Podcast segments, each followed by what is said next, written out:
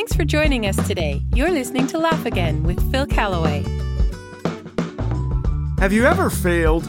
I sure have. Attempting to sail through life without failing is like trying to eat tomato soup with chopsticks.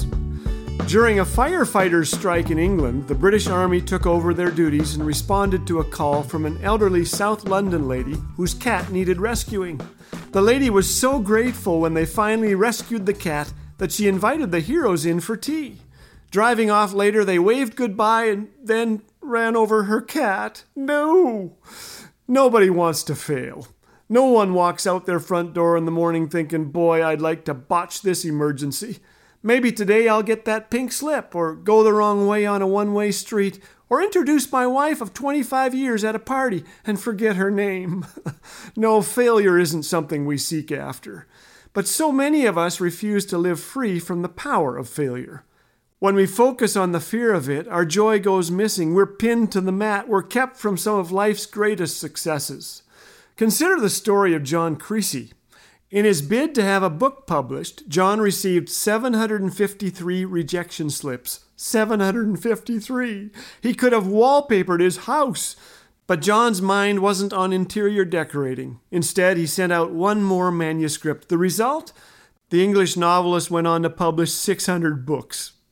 Most sports trivia buffs can tell you that Babe Ruth, the great Bambino, hit 714 home runs, but few know that he struck out 1,330 times.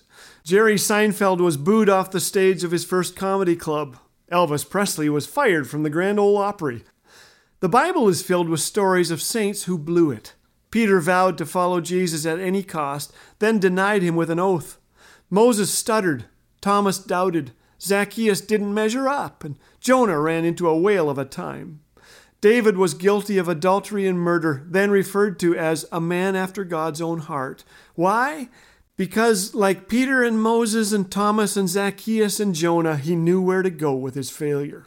He knew that our past should be learned from, but never lived in. When the prophet Nathan confronted him about his sin, David prayed, Have mercy on me, O God, according to your unfailing love.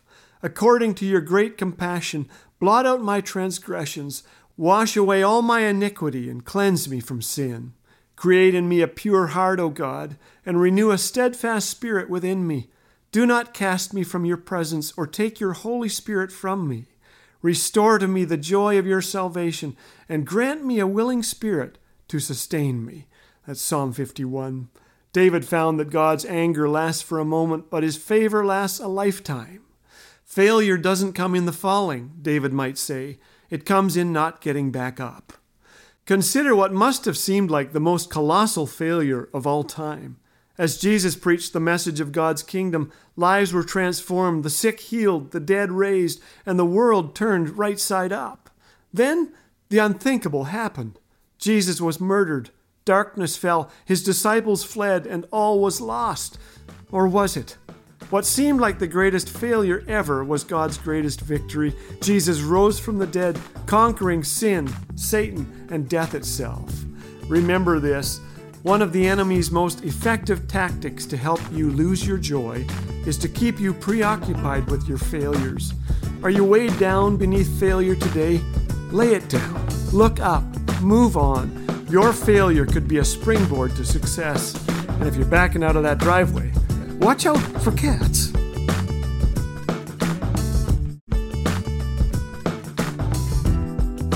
Hearing your encouragement never gets old. Every listener note we read feels just like the first.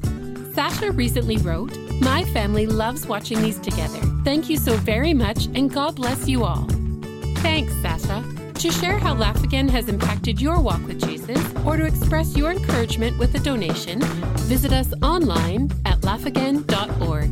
Laugh Again, truth bringing laughter